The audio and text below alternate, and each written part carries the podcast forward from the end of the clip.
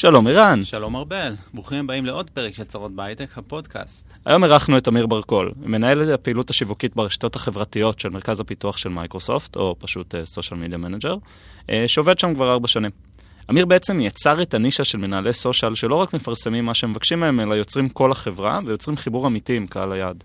אז דיברנו על social, איך מדברים בשפה טכנית בלי רקע מקדים, חיבור לתרבות העכשווית, כמה קורפורט מעורב בתכנים, איך מרימים סרטון ויראלי, וגם קצת על האם רוס גלר אשם. אז שתהיה לכם האזנה נעימה. האזנה נעימה.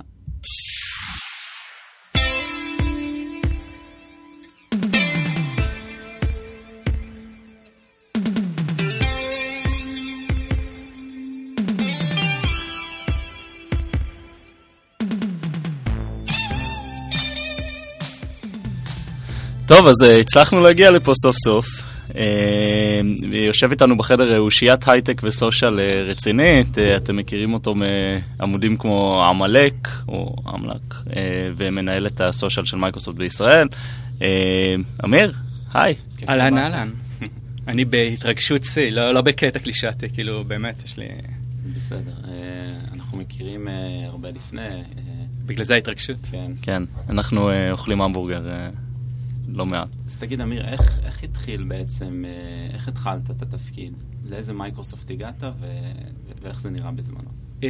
אז הצטרפתי למרכז הפיתוח של מייקרוסופט ב-2017, כשבעצם התפקיד שלי זה עוד פעם, אני לא מוכר לא טכנולוגיות AI וענן של מייקרוסופט ולא Teams או וורד, אלא בסופו של דבר התפקיד שלי זה לעזור לשקף את הפעילות של מרכז הפיתוח וגם של מייקרוסופט וגם את הערכים של מייקרוסופט הגלובלית, בסופו של דבר כדי למשוך talent. כלומר, למרכז.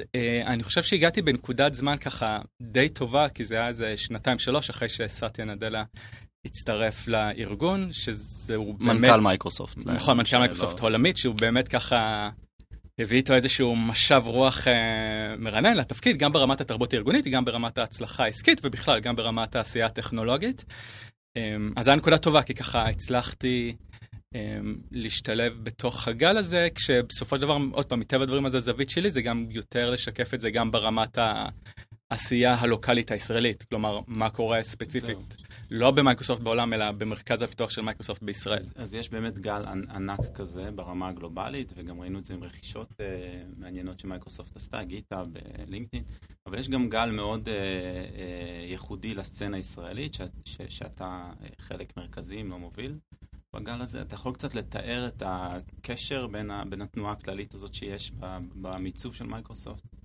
אז בוא נגיד, כש, כש, הרי אני לא באתי מעולם ההייטק, אני בכלל באתי, אני לא יודע אם ניגע בזה, אחר כך באתי מעולם התקשורת וגם, גם לא באתי אגב גם מעולם הסושיאל, באתי מעולם התקשורת ויותר ממקומות כמו מוסדות אקדמיים וגופי בריאות בוא ספר לנו רגע איך כאילו הגעת למה שאתה עושה. א', איך הגעתי למה שאני עושה בגללך, כי אתה, תכף ניגע לזה. בזכותי. כן, בזכותך, לא בגללך, בדיוק, בזכותך. באשמתך. באשמתך.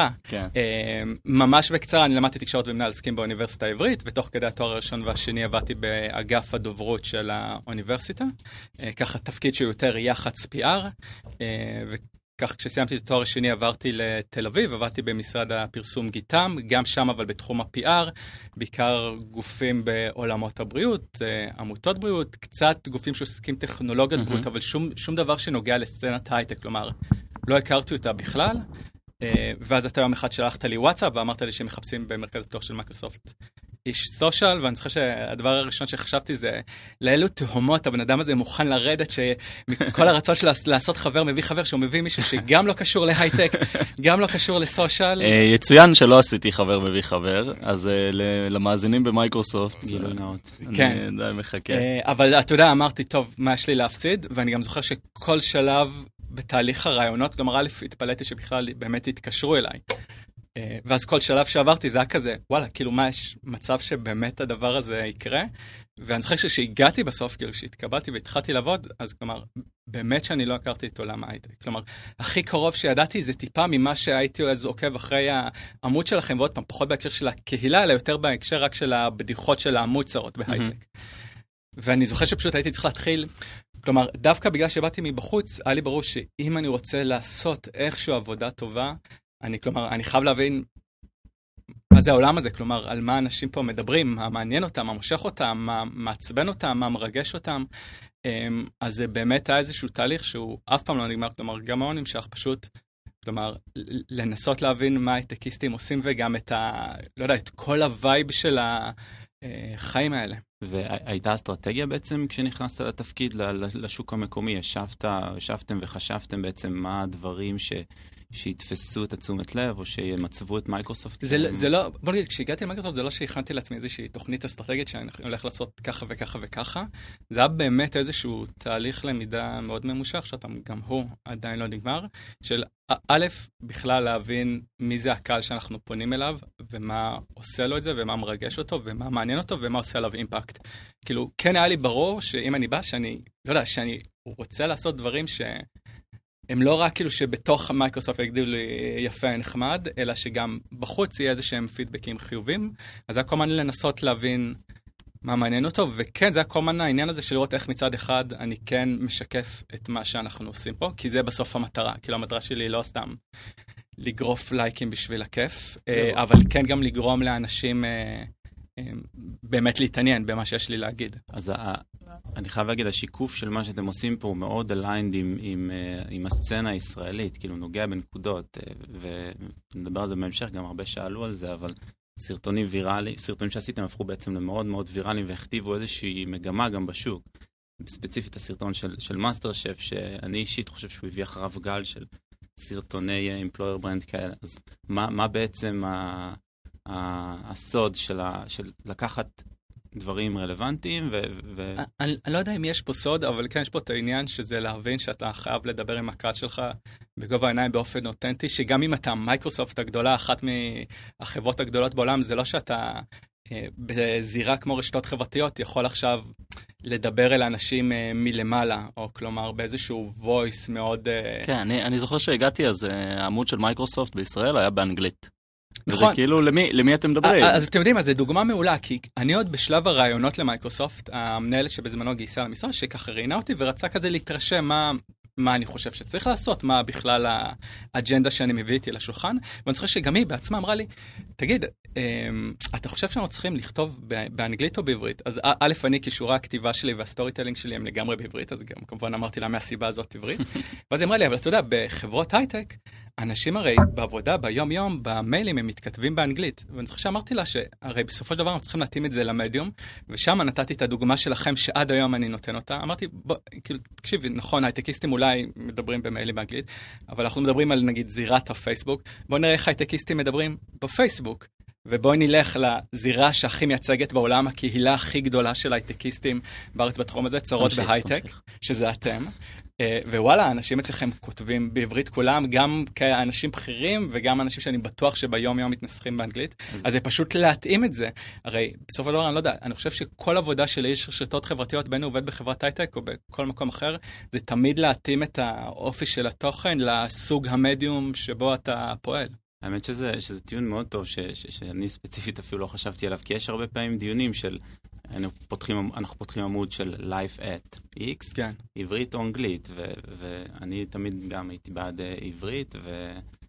לא, יש פה, אני חושב שיש פה את העניין של uh, ה-Life at, הרבה פעמים זה בארגונים גלובליים, נכון? אז הם מאוד רוצים כזה, טוב, אנחנו Life at uh, חברה X, אז זה גם במשרד שלנו בישראל, גם בלונדון וגם בניו יורק. אבל זה לא עובד, נכון? זו תעשייה קצת שונה, זו קהילה קצת אני, שונה. אני גם נורא חושב, בוא נגיד, אני לא חושב שאת התפקיד שלי הייתי יכול לעשות אותו כמו שהוא, ברילוקיישן עכשיו ברדמונד, בסיאטל, במייקרוסופט, או במשרדים לא אחרים בניו דלי, כי... אני חושב שעוד פעם, מעבר להכיר קצת את עולם ההייטק, או להבין קצת, ב, לא יודע, טכנולוגיות או שפות פיתוח פופולריות, זה גם באמת להבין את ה vibe המקומי. כלומר, אני נורא מתחבר לזה, אני בטוח ש-90% מהבדיחות שלנו על עולם ההייטק, שאנחנו לפעמים נגיד עושים בסרטונים, לאו דווקא היו עובדים במדינה אחרת. אה, זה נראה לי, נראה לי זה בעצם כזה סוג סוד הקסם, כלומר, לדעת שהבן אדם שנחשף לתוכן שלך, שהוא באמת ירגיש של וואלה, כאילו מדברים אליי, לא מדברים על איזשהו הייטקיסט גנרי כלל עולמי, מדברים אליי, אה, איציק שגר ב... אני לא יודע, בתל מונד ועובד בחברה הזאת בתפקיד הזה והזה. אני, אני חושב שקצת, אה, טוב נחזור רגע לאיך הגעת למייקרוסופט ומה שעשית, אז אה, תכף זה היה תפקיד ש... קראו לו מנהל סושיאל, כמו שאמרת, אבל אני חושב שקצת המצאת נישה. נכון? פתאום עכשיו יש משרות של ברקול בכל מיני חברות אחרות, שלא... בוא נגיד, אני לא חושב שהמצאתי נישה, ואם המצאתי אותה, אז בבקשה שישלמו לי איזה עמלה מכל משרה כזו. אני כן חושב ש... אני חושב שאפילו מייקרוסופט הקדימה את זה קצת, כלומר, וזה ייאמר לגמרי לא לזכותי, אלא לזכות הארגון ש... אליו הגעתי, שכלומר, למרות שזה לא היה הגדרת התפקיד הפורמלית שלי, מהר מאוד הבינו שבסופו של דבר, מה שאני עושה, כלומר, זה לא סתם רק אה, להראות, הנה, זה מה שאנחנו עושים. זה לא שופר אלא, השלטון. בדיוק, כן. זה לא שופר השלטון וזה לא שופר הארגון, אלא זה בסופו של דבר בא למצב את מייקרוסופט באופן מסוים, כדי ש talent ירצה לעבוד אצלנו. Uh, כשאני הגעתי למייקרוסופט לפני ארבע שנים, בחיים לא שמעתי את המונח הזה שהפך לכה פופולרי מיתוג מעסיק employer branding. Mm-hmm. Uh, באמת, אני חושב ששמעתי אותו פעם ראשונה, אולי שנה וחצי, שנתיים אחרי שהגעתי. אני לא, לא חושב שהשתמשו בו. כן, נכון, לא, לא השתמשו בו, אבל זה כן, כלומר, מייקרוסופט זיהתה איזשהו...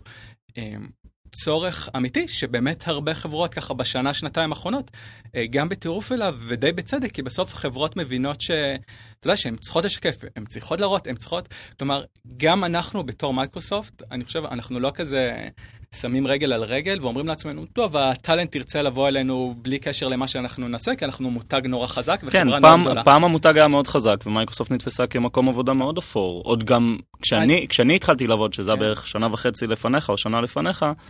אה, זה לא היה מקום מגניב. אה, אני חושב שעוד פעם, שמבינים שאתה באמת צריך לשקף מהארגון, כלומר אתה לא יכול, ויש לך את הכוח לעשות את זה, וכלומר כשאתה עושה את זה. כן. האם קיבלת חופש יצירתי מהיום הראשון? איך זה נראה? בגדול כן, כלומר אף אחד לא אמר לי אתה צריך לעשות ככה וככה, אבל בוא נגיד, אני הייתי צריך גם בעצמי סוג של, היה תהליך שאני עשיתי עם עצמי של לתת לי סוג של חופש אה, יצירתי. אני באתי, כלומר, עוד פעם, לא באתי מעולמות הסושיאל, כן, אה, הייתי פעיל בעמודי פייסבוק הומוריסטים כאלה ואחרים, אז כלומר, אני כן חושב ש...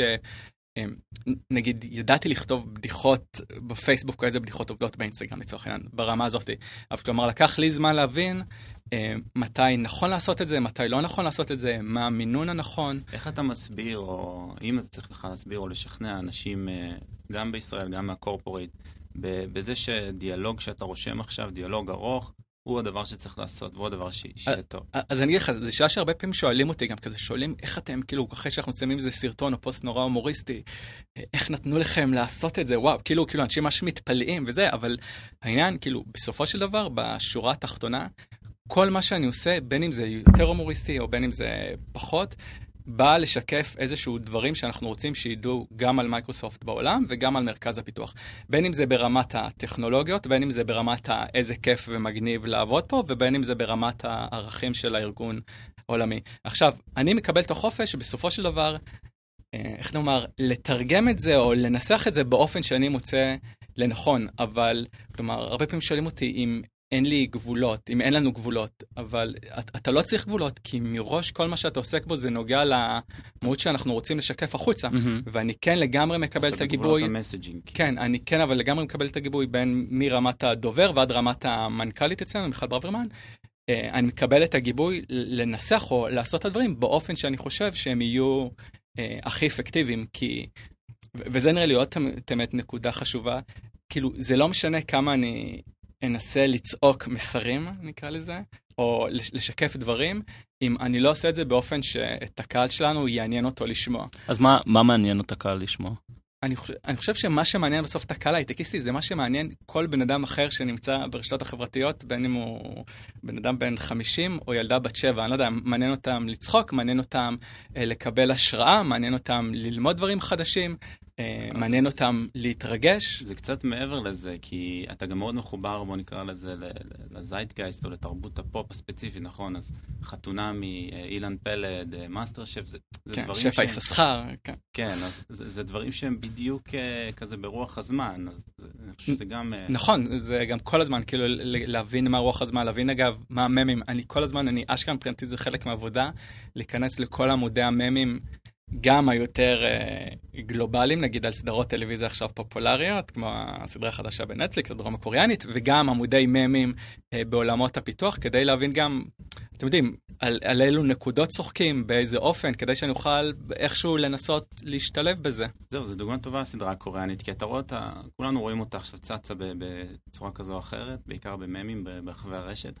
אתה תכלס עכשיו צריך לצפות בה, גם אם אתה לא רוצה. תקשיב, אני, אני את uh, קופה ראשית, אני אשכרה התחלתי לצפות בזה, כי אני הבנתי שעד כמה שאולי זו סדרה נישתית שהתחילה בחינוכית 23 ועברה לכאן, שזו סדרה שכל הזמן מדברים עליה ברשת, והיה לי חשוב להבין, כי אמרתי כן. לעצמי, וואלה, כולנו יוכל איכשהו אחר כך אני לא יודע, לקחת איזשהו ניואנס משם וליישם אותו.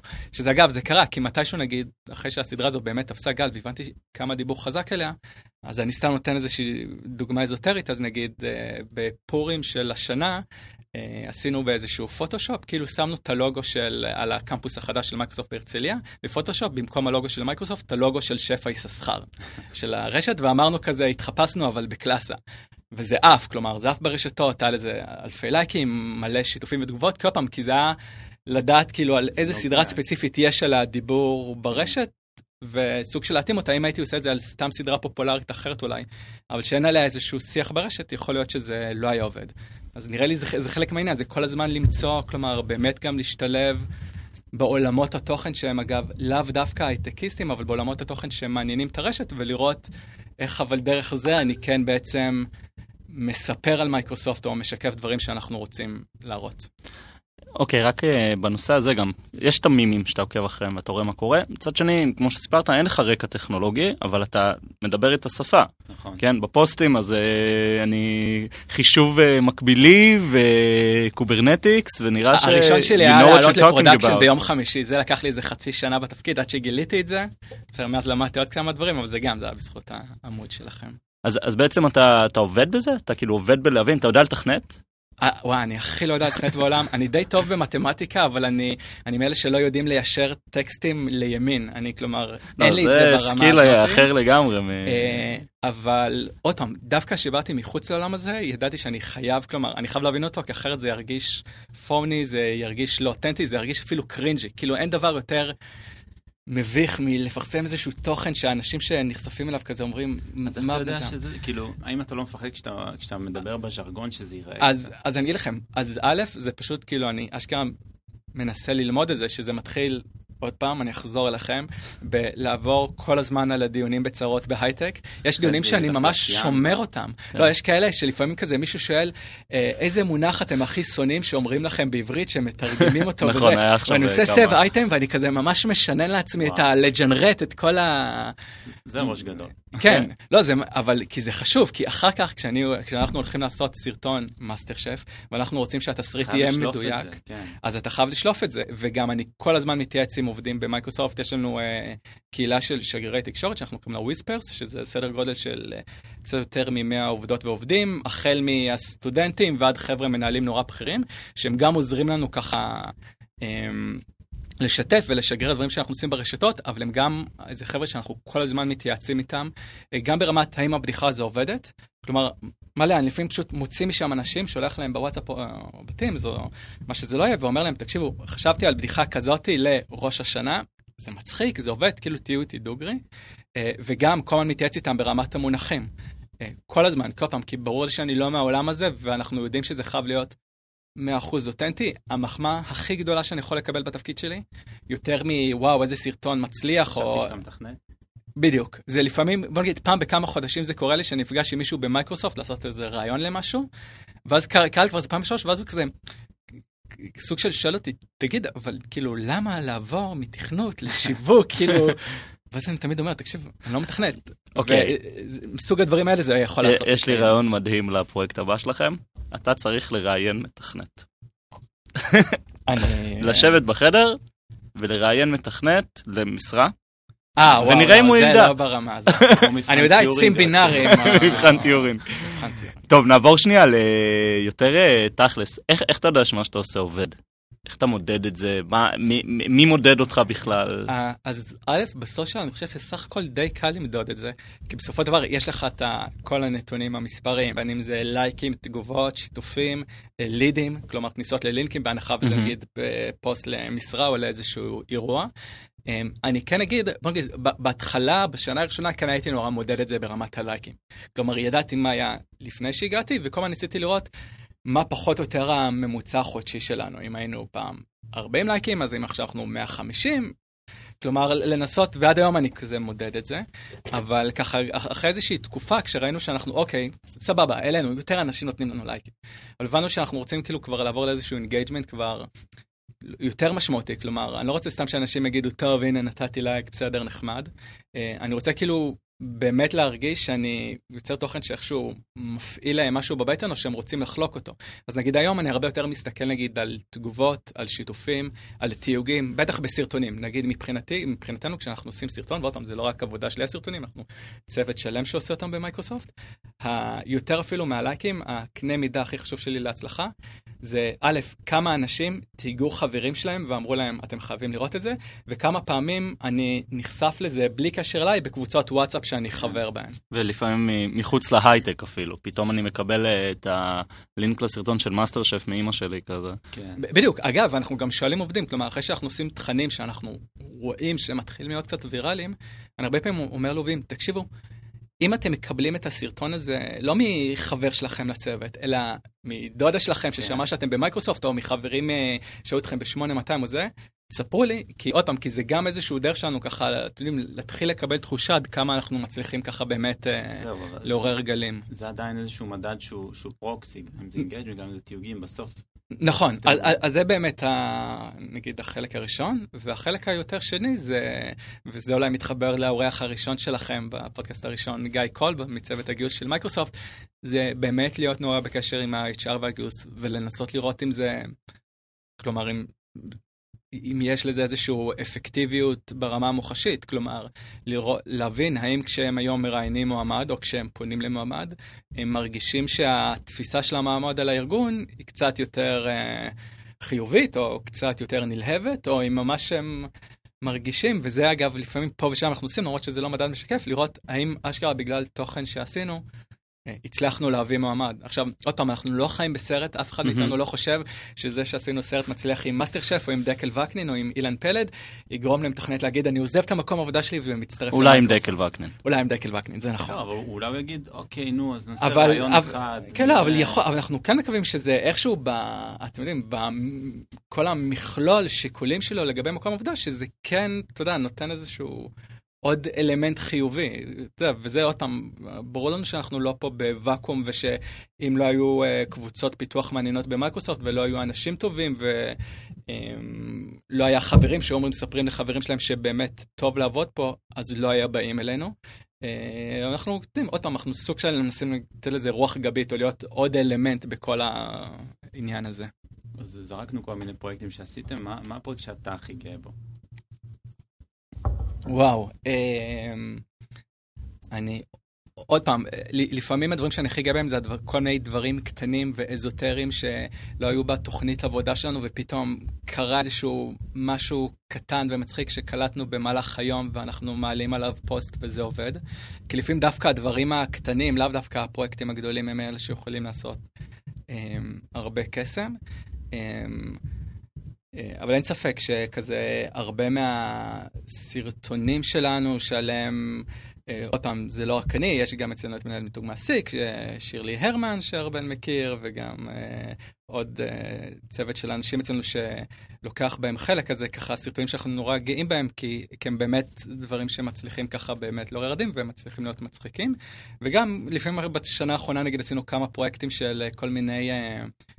מתנות מטופשות שנוגעות לעולם הייטק, כמו ספרי תכנות פיקטיביים לתינוקות, או... הבת שלי מאוד נהנית. הבת שלך, אני בטוח, היא כבר יודעת קוברנטיס לפעוטות? קטן עליה, זה לא מספיק low-level. אוקיי. או סוודרים לחג המולד, הסוודרים מכוערים של חג כן. המולד, או כל מיני אה, בובות פופ אה, ליום האישה שעשינו.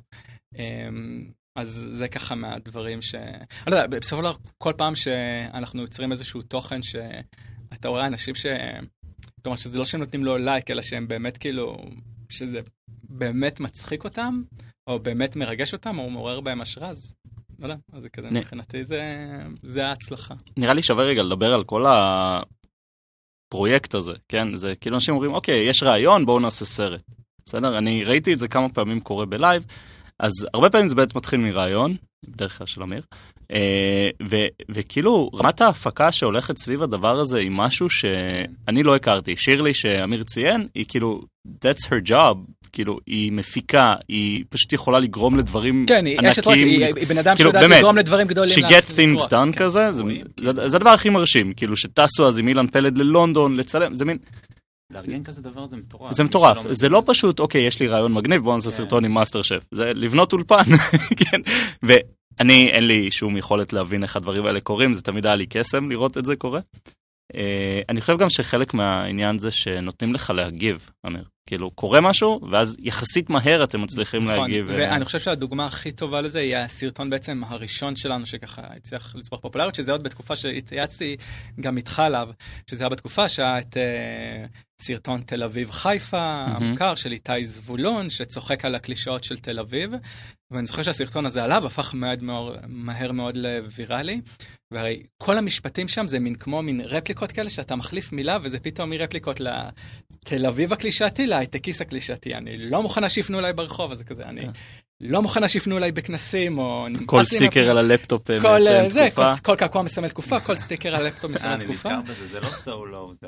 כן, כן, לא, כן, זה, סולו. אוקיי. ומה שקרה שם, שזו דוגמה טובה לעניין הזה של המהירות, זה שהסרטון הזה עלה, ויומיים אחרי שהוא עלה, באמת איכשהו עלה להראות שאפשר ליישם אותו לעולם ההייטק, ובאמת קיבלנו את ההזדמנות תוך יום לקבל איזשהו תקציב מסוים ולהרים הפקה, ויומיים וחצי מרגע שהרעיון עלה, כבר היינו עם סרטון באוויר, ואחת מהסיבות שהוא הצליח, כי זה עוד, עוד פעם, כי הוא היה בערך הסרטון הראשון, סרטון המחווה נכון. הראשון, עוד כשהיה את הגל הזה. איך מפיקים משהו תוך יומיים? כי באמת חייבים להגיב תוך יומיים. אז אני, אז עוד פעם, אני חושב שזה גם כבר עניין שיש פה איזושהי באמת תרבות ארגונית אצלנו שנותנת, כלומר, שנותנת לנו את המקום הזה, כלומר, שנותנת לי ונותנת לאנשים אחרים אצלנו את היכול, כלומר, באמת, את הגב, כלומר, שאומרים, אוקיי, אתם מאמינים ברעיון הזה? אתם חושבים שהוא יעשה אימפקט אמיתי, שהוא מתאים לערכים ולמטרות שלכם? יאללה, רוצו על זה. כלומר, אין אצלנו אין ספור דיונים, מהבחינה הזה באמת אני חייב להגיד, עד כמה שמייקרוסופט זה קורפורט גדול, ברמה הזאת זה קצת חוויה של לעבוד בסטארט-אפ, כי זה די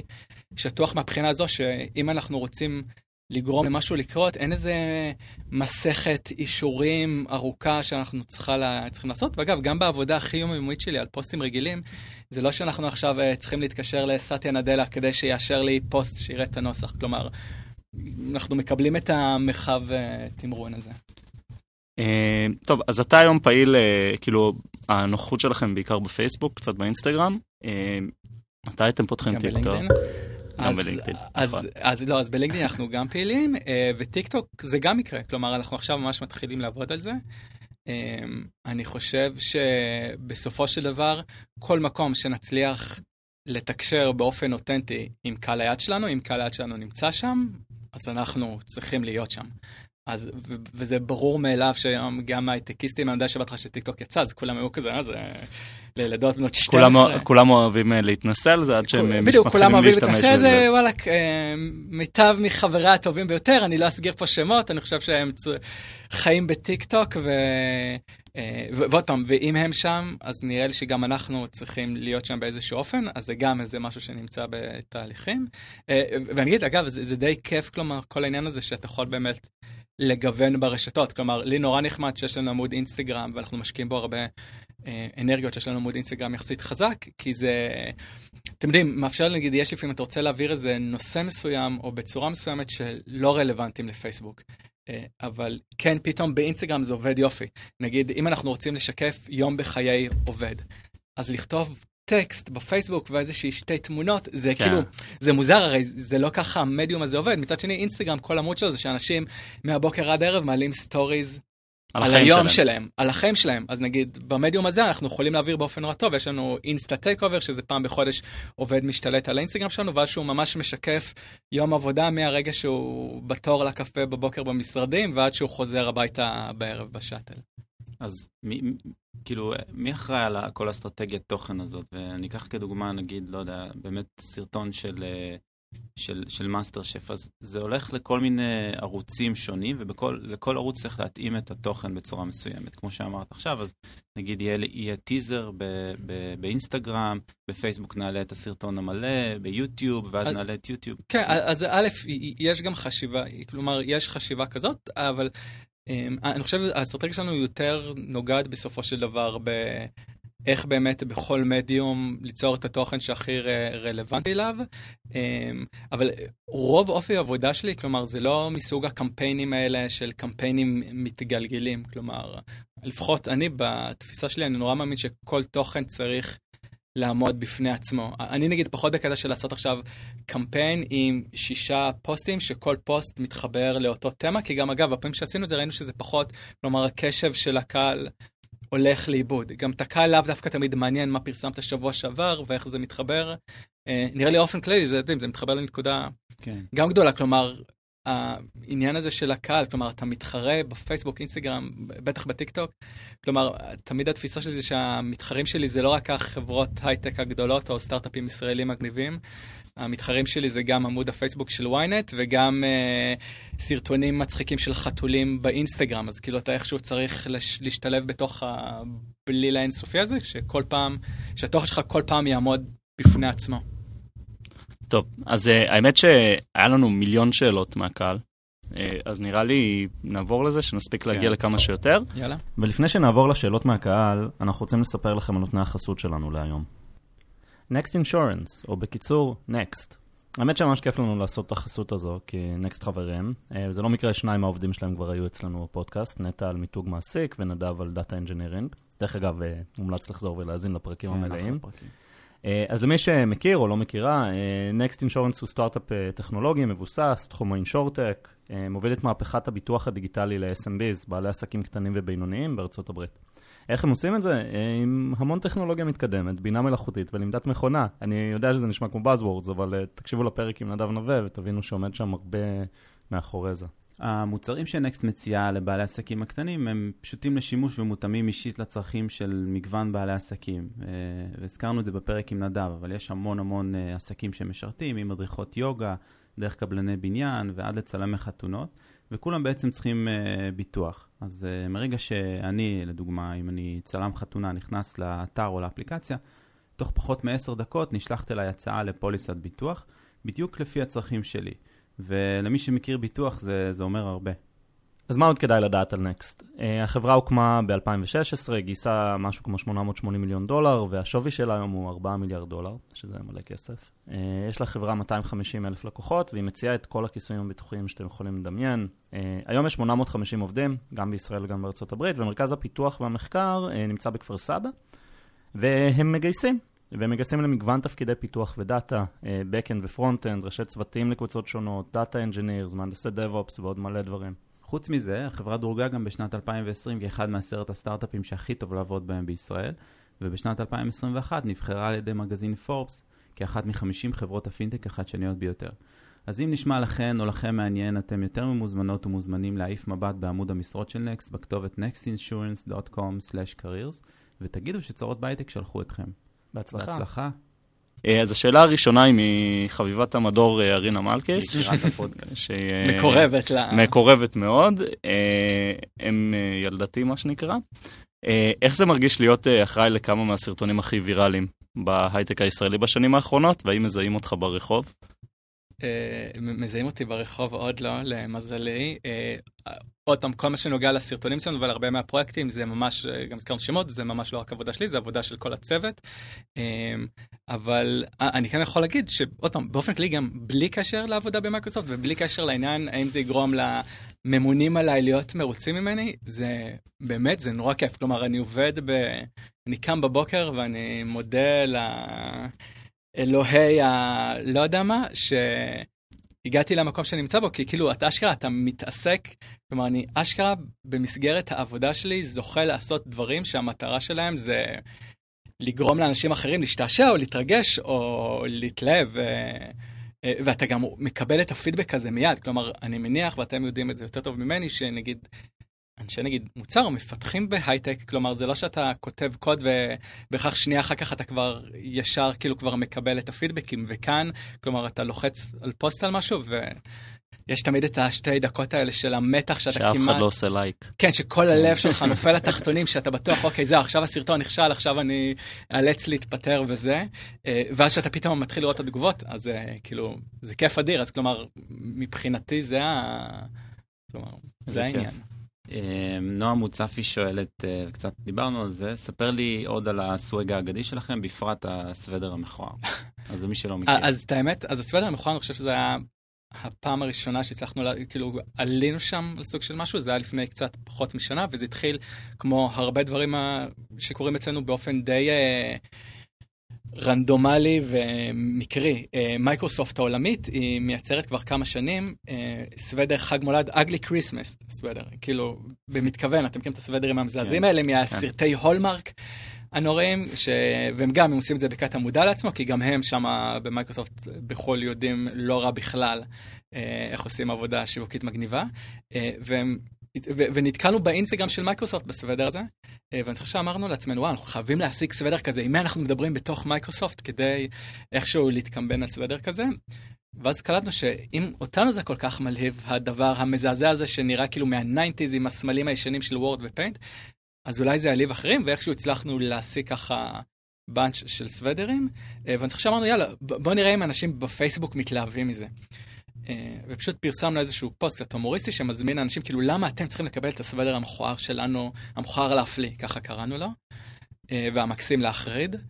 אה, וזה היה באמת כזה מין כזה יריעה באפלה של לראות האם הייטקיסט הממוצע שברוך השם לא חסר לו כסף ולא חסר לו סוואג, התלהב מדבר שטותי כזה, וראינו שהיה כאילו, באמת, כאילו אקסטזה סביב זה. גילוי נאות, אני בעלים של סוודר כזה. אני, ואני מקווה שאתה תלבש אותו בחורף ואני לא.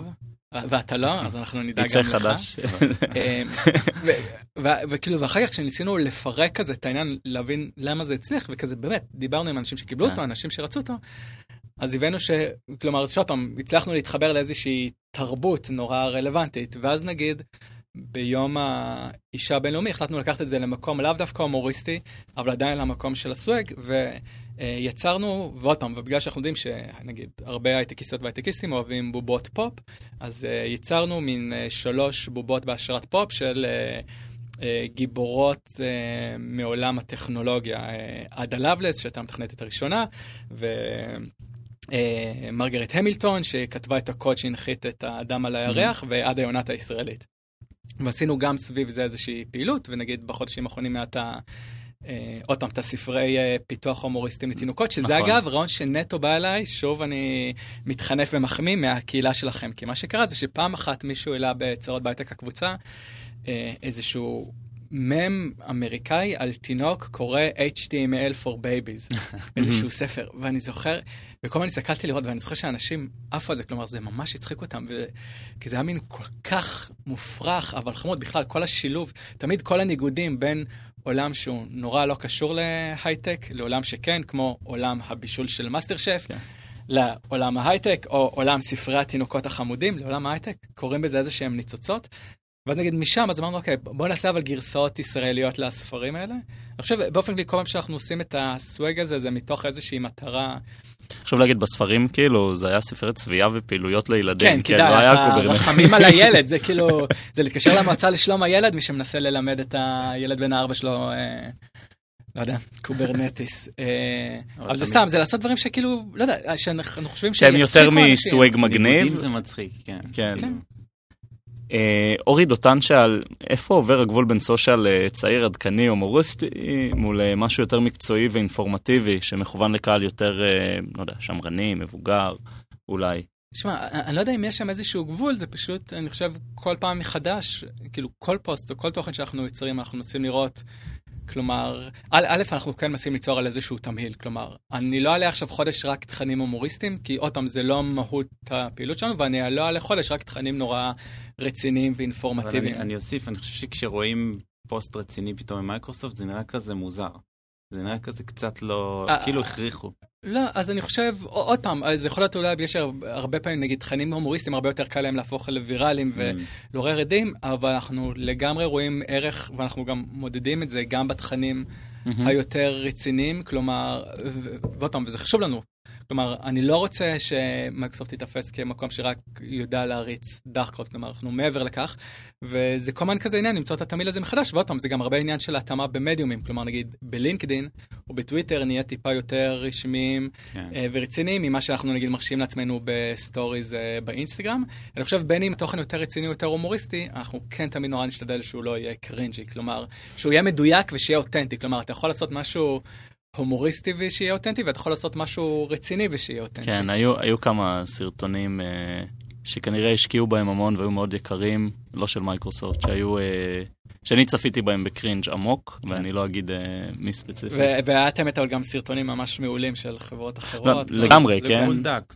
זה... נכון, זה גבול ממש דק, נכון. וזה תמיד כאילו, תמיד יש את הפחד הזה, כלומר, עד היום, גם אחרי שיש לנו כבר כמה סרטונים, שאנחנו רואים שהם פחות או יותר עושים את העבודה תמיד רגע לפני שעולה כזה סרטון חדש. להעביר, אז לא משנה לכמה אנשים נתנו לקרוא את התסריט וכמה פידבקים קיבלנו וכמה דיוקים עשינו, תמיד כזה יש את הפחד הזה שאתה מעלה אותו ושאנשים כזה יגידו לעצמם... what the fuck. בדיוק. אה, זה לא כאילו, זה לא משהו שאתה כזה יכול... בגלל זה אני חושב ש... ואני הולך להרים לך קצת, כן, אבל בגלל זה זה חשוב שבן אדם כמוך גם יושב שם. כאילו, מי שמחובר לצחוקים, לקהילה, לאקוסיסטם, מבין מה עובד, מבין מה לא עובד, כי... אני יכול לדמיין אה, חדר של אה, כל מיני אה, אנשי... אני נגיד לא רואה חתונמי, אני לא כן. מבין בזה, אם הייתי צריך עכשיו לדבר על זה, זה היה נשמע רע פשוט. כן. אני חושב אבל, עוד פעם, שזה גם עניין, כלומר, אני לא חושב, ויש כבר לא מעט חברות הייטק שיש להם אנשים בתפקיד שלי, כלומר, אני אישית, אני לא חושב שאפשר לעשות את התפקיד הזה טוב אם אתה לא אבל זה, זה לא מופיע בדרישות התפקיד בתכלס, ובסדר, ברור למה, אבל זה, זה, זה איכשהו צריך להיות שם. נכון, כזה, ועוד פעם, דווקא... בקיאות בתרבות כן, הפופ. כן. או מה שזה uh, טוב, uh, נעבור שאלה הבאה. uh, ענבל אורפז, וגם uh, היו כל מיני שאלות דומות, שאלה כמה הקורפורייט uh, מודע לתכנים שאתה מעלה, כמה הם מתערבים, כמה חופש פעולה יש לך בישראל. אז אה, כן, כן, זה נשמע כאילו שאנחנו מסתירים אה, מתחת לשמיכת התכנים, אבל לא, יש לנו כזה מלא חופש. אגב, הדוגמה נראה לי הכי טובה לחופש שאנחנו מקבלים זה שמיכל ברוורמן המנכ"לית ענתה, שגם עוקבת אחרי צורות בהייטק, ענתה שם אה, לענבל בעצמה, אבל בגדול, אתם יודעים, זה מתחבר למה שאמרתי בהתחלה, אנחנו כלומר, אנחנו יודעים מה אנחנו רוצים לשקף ואיזה ערכים להעביר ומה המטרות שלנו, וכל עוד אנחנו עושים את הדברים האלה, אז אה, להנהלה או לקורפורט פחות אכפת אם אנחנו מנסחים את זה באופן כזה או באופן אחר. נראה לי השאלה יותר לקורפורט האמריקאי, כאילו, אז, נכון? אתה יודע, אז, אז אני חייב להגיד לך שגם הקורפורט האמריקאי, שאני חושב אולי האמריקאים נתפסים כזה כיותר אה, מעונבים ושמרנים מאיתנו הישראלים, אבל גם שם למשל בשנתיים האחרונות היה שינוי נורא גדול באופן שבו נגיד הם עושים אה, את הסושיאל, כלומר העמוד הטוויטר ועמוד האינסטגרם של מייקרוסופט. הפך משלב מלא מלא בדיחות כן, הומוריסטיות. כן, בטוויטר אני נחשף לזה. כן, בעיקר. דיאלוגים. אתה מכיר את אמיר ברקול האמריקאי? אני, אמיר אני לא מכיר, שם זה פחות אדם אחד, יש שם איזה קבוצה של אנשים, אבל כלומר, הרי גם הם רואים, שב, הרי גם הם בדיוק כמונו בסופו של דבר, גם אם המטרות שלהם זה פחות employer branding, זה יותר מיתוג כללי, או אפילו יותר מכירת מוצרים, הם בסוף גם מבינים שבעולם של רשתות חברתיות אתה צריך להתאים את עצמך לעולם הפוסט-מודרני הזה. כלומר, אתה לא יכול עכשיו לבוא באיזושהי צורה לא קשורה ולהיות אה, רק נורא אה, פורמלי ומגבוה. אה, אז לגמרי, ואגב, אנחנו פעם בחודש שולחים לקורפורט את הדברים שאנחנו ככה אה, עושים, בין אם זה את הסרטונים, בין אם זה תכנים אחרים. כן. ו... איך, אה, פשוט שולחים להם את זה עם הסבר או... כן, הרבה פעמים שולחים עם הסבר, עוד פעם, זה, זה לא בקטע שייתנו לנו אישור, אנחנו לא... כן, את, לא. את הדברים שאנחנו עושים פה אני מאשר ברמה המקומית, אבל זה כן, כלומר, אנחנו... אגב, אנחנו גם בקטע של לפעמים, של להשוויץ, כלומר, mm-hmm. אנחנו רוצים להראות להם שדברים שאנחנו עושים... אה, יוצרים אה, אימפקט, שאנחנו כן. כאילו, שאנחנו לא עושים את הדברים שאנחנו עושים סתם במקריות. שאלה נוספת, ליטל אביגדור שואלת, איך הרגיש, איך הרגיש העובדה שמישהו לקח ממך את החסות על ההפגנה למען זכאותו של רוס גלר? אה, וואו, כן, להיכנס לסיפור הזה? כן, גם תספר קצת אוקיי, על ההפגנה. אוקיי, הוא גם מתחבר למייקרוסופט. אה, אה, חודשיים אחרי שהגעתי למייקרוסופט, זה היה במשרדים הקודמים שלנו בהרצליה, והיה כזה בית קפה שבבוקר היה כזה משתרך תור אה, לקפה, לבריסטה, ותמיד היה צריך לחכות שם איזה 3-4 דקות. אה, ובתקופה הזו הייתי אה, מעורב בעמוד הומוריסטי שנקרא עמלק, וסתם כדי להעביר את הארבע דקות האלה, נכנסתי מה, לפייסבוק מהפלאפון שלי והעליתי כזה, אז זה בתקופה שראיתי בפעם אלף את חברים, והעליתי כזה הפגנה פיקטיבית שרשמתי שלרוס גלר נעשה עוול והם היו on a break, והוא זכאי, וכתבתי שם איזה מניפסט בשלוש דקות ועשיתי כזה... שלח, היינו עושים את זה הרבה פעמים, את האיבנטים המזויפים האלה. גם איבנטים אז מקבלים engagement. כן, כי זה יוצר engagement, ואז התחיל יום עבודה, הייתי צריך לייצר תכנים, היו פגישות עבודה, ואני כזה נכנס בצהריים, ואני רואה שיש איזה 6,000 אנשים שעשו attending לאירוע, ואמרתי, אוקיי, מה קורה פה עכשיו? הבעיה שעשיתי, זה רשמתי את ה... כשאתה פותח event בפייסבוק, אתה צריך לרשום את ה location, ופשוט רשמתי את ה location של המקום שבו גרתי, אז שגרתי אז בדירת שותפים, באמצע של שדירות רוטשילד, אז רשמתי את הכתובת רוטשילד 77.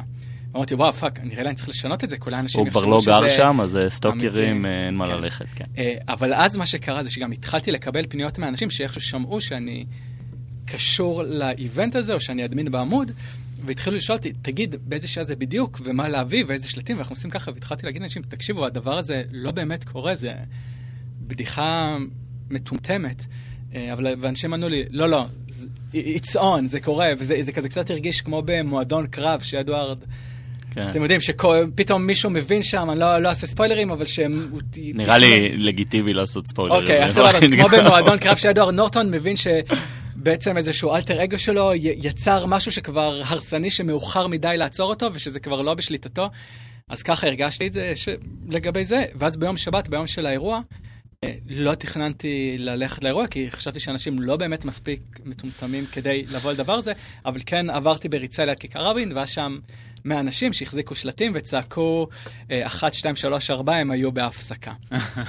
אז עד היום זה הדבר הכי מוזר אבל נפלא שקרה, וזה גם סוכר קצת בתקשורת ברחבי העולם על הישראלים המוזרים האלה שנאבקים למען חפותו של... אה, ואז לפני כמה ימים בעצם אה, ראינו צץ בן אדם. כן, לפני איזה חודש או משהו כזה. כן, כי התחיל עכשיו עוד פעם דיון חדש, חברים אה, סיינפלד סביב העמוד, אבל אני כזה, אני את השלב הזה בחיים, אני סוג של...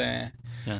מותיר אה, מאחור. לא, זה צץ מחדש, ומישהו התחזה ואמר שהוא ארגן את ההפגנה, ואני חושב שזה דבר מאוד מוזר להגיד. אבל לא, אבל הם פנו קודם לפני זה אליי כדי לשאול, אבל אני באמת, אני כזה כבר, יש גבול כמה אתה יכול לרכב על ה... אני חושב שאם רושמים בגוגל אמיר ברקול, 50% מהתוצאות זה הפגנה למען רוס גלר, וזה נראה לי כבר מתחיל להיות קצת cringey אה, בפני עצמו. כן, טוב, אז talking about cringe, דיברנו על זה קצת, איתי שאל באמת איך מזהים בין אה, פעילות מגניבה למשהו שהוא cringey, אז קצת דיברנו על זה.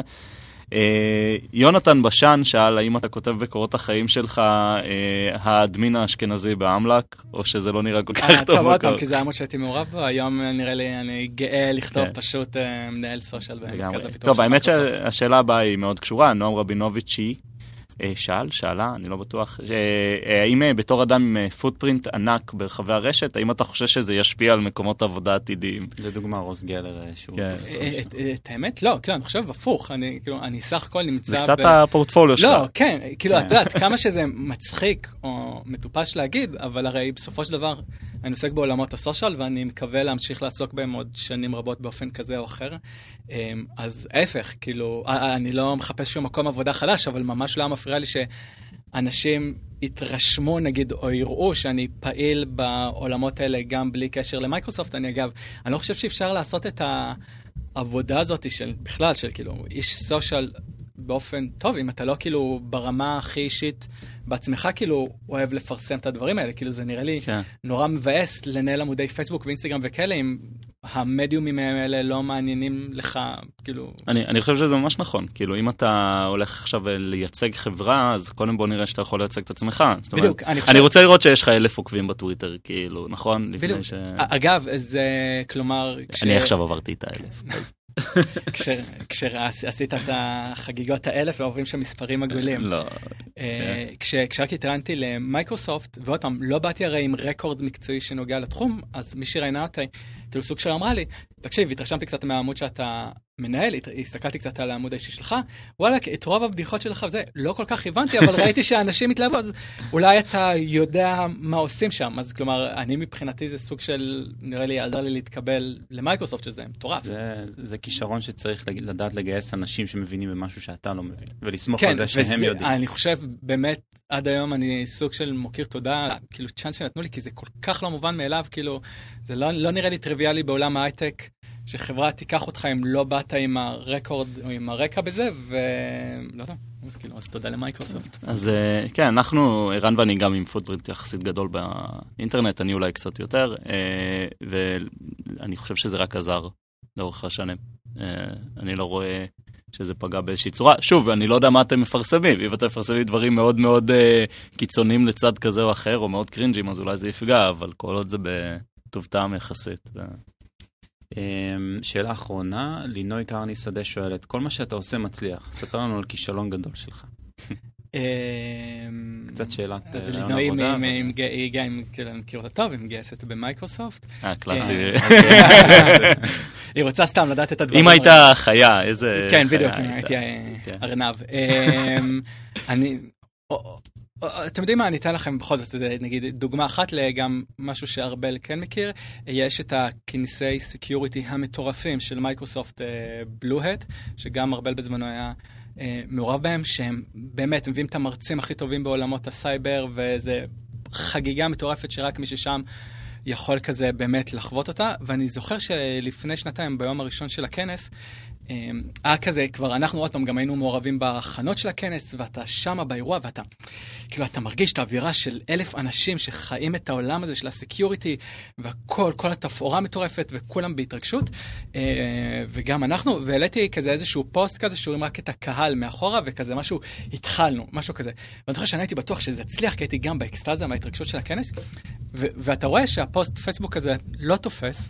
ואני זוכר שאז גם פתאום הבנתי שאחר כך שניסיתי לנתח את זה, אז הבנתי שבעצם לא באמת הצלחתי. כלומר, אני יודע שקורה פה משהו מגניב, אותי זה נורא נורא מרגש, אבל לא באמת הצלחתי להעביר את זה לקהל הילד. כאילו, הם, הם לא יודעים את כל מה שאני יודע, הם לא חווים את ה... תחושות עכשיו, או הם לא יודעים את הרקע כי לא סיפקתי להם אותו, אז כאילו, אז למה שהם יתלהבו? ואני זוכר שזה כזה סוג של, אחר כך שניסיתי כזה לנתח את הפחות הצלחה של הפוסט הזה, כזה סוג של הבנתי, והיום אני נורא מנסה להקפיד את זה, שזה, עוד פעם, אתה תמיד נורא צריך, כלומר, כל תוכן שאתה יוצר, אתה בסוף, תמיד מראש אתה צריך לחשוב למה שהבן אדם בצד השני יעניין אותו לשמוע? כאילו, מה סיפקת לו שהוא יכול עכשיו להתרגש, להתלרעב, לקבל השראה, אה, להבין משהו חדש? אה, אז כל פעם, בסופו של דבר, מבחינתי, כל פעם שאני לא מצליח לעשות את זה, זה סוג של איזשהו אה, כישלון קטן. האמת שזה ממש profound לסיים. טוב, לפני שנסיים, יש לך עוד משהו שאתה רוצה להגיד, לדבר עליו שלא דיברנו עליו? אה, אולי להמליץ על עמודים אחרים שאתה עוקב אחריהם. על עמודים, וואו, אה, אז דווקא לא בא לי להמליץ על עמודים שבדיוק זהים לעמודים שלנו, כי זה נראה לי יותר, כאילו, פחות מעניין. להמליץ, אה, אני מנסה לקבל, לא יודע, השראה ממקומות שהם לאו דווקא קשורים לעולם ההייטק או לעולם המיתוג מעסיק, נגיד עמוד האינסטגרם של הניו יורקר, מבחינתי ניו יורק קרטונס זה הדבר הכי, כלומר, אני מנסה לשאוף שההומור שלי יהיה אחוז מהשנינות שיש שם. אה, יש עמודים מדהימים בארץ, אה, AMPM, חסלת, האקדמיה ללשון עברית. מדהימים, Humans of New York, לכל מי שרוצה ככה להתעסק באיך כותבים מונולוגים פרסונליים מעניינים, אה, לא חסר תוכן. לגבי המלצות לסרטונים בטיקטוק, זה בכל זאת אני כן. אתן לארבל, הוא עדיין שם יותר... אה, יפה, חשפת. סתם, ערן ואני אה, בטיקטוק כולם. אה, לא יודע איך אנחנו מספיקים לעשות כל דבר אחר. אה, אז אמיר, תודה שבאת, היה ממש כיף. כן. תודה שאירחתם אותי, ויאללה, בואו למייקרוסופט, אנחנו מגייסים אליהם.